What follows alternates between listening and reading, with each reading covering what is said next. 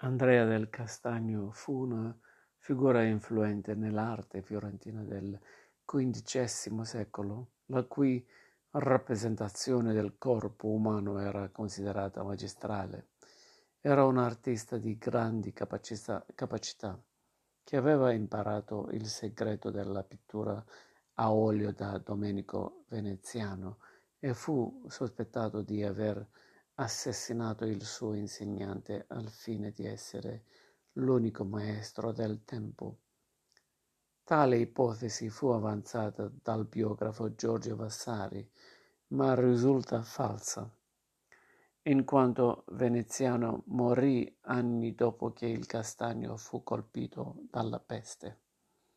Una delle sue prime opere fu quella esposta dopo la battaglia di Anghiari nella guerra dei Fiorentini contro Milano. Castagno la dipinse quando tornò a casa a Castagno. Fuori Firenze intorno al 1440, dopo la guerra, e l'opera si trova sulla facciata del Palazzo del Podestà. Li fece guadagnare il soprannome Andrea degli Impiccati, che utilizzò come nome d'arte. Fu, influenzato in particolar modo da Tommaso Masaccio, il grande pittore del Quattrocento rinascimentale, e dal grande pittore fiorentino Giotto. Tuttavia potrebbe essere stato influenzato dal suo probabile maestro Lippo Lippi e dal pioniere della prospettiva Paolo Uccello, anche se questi apprendistati non sono certi. Castagno viene spesso menzionato insieme a Uccello e Lippi per la spinta data alla rivoluzione di Masaccio all'interno dell'arte rinascimentale. Tale rivoluzione fu una di quelle spinte che portò i pittori fiorentini a superare l'ideologia dell'arte gotica e a dirigersi verso una rappresentazione più naturale del mondo e dell'uomo. Le prime tracce di influenza di Masaccio sul castagno si possono notare nell'affresco Crocizione e Santi presso l'ospedale di Santa Maria Nuova.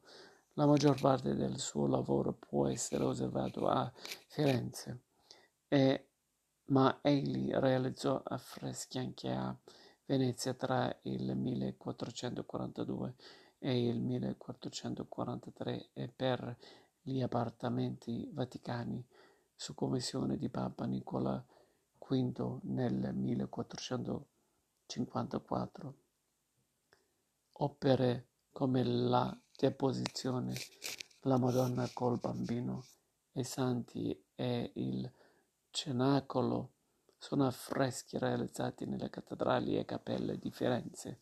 Si è spesso affermato che il suo affresco del cenacolo trasudi letteralmente il suo impareggiabile talento nell'equilibrio tra le figure umane e la, l'architettura. Rimase molto attivo nei suoi ultimi anni, dipingendo il famoso ciclo degli uomini e donne illustri a Villa Carducci, nel quale raffigurò grandi personaggi come Spano, Uberti, Dante e Boccaccio.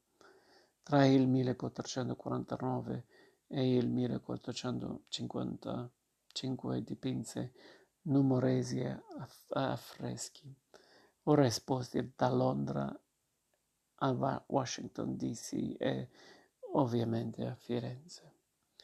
Il monumento equestre di Niccolò da Tolentino è considerato il suo ritratto più notevole e si trova nella cattedrale di Firenze. L'opera a grandezza naturale fu pensata per fare pendant con il famoso ritratto di Giovanni Acuto realizzato da Paolo Uccello. Da un punto di vista storico, il Castagno portò in pittura quel che Banco e Donatello portarono alla scultura fiorentina. La sua influenza ebbe forte peso nel Rinascimento e trovò l'apice della maestria nell'opera di Michelangelo.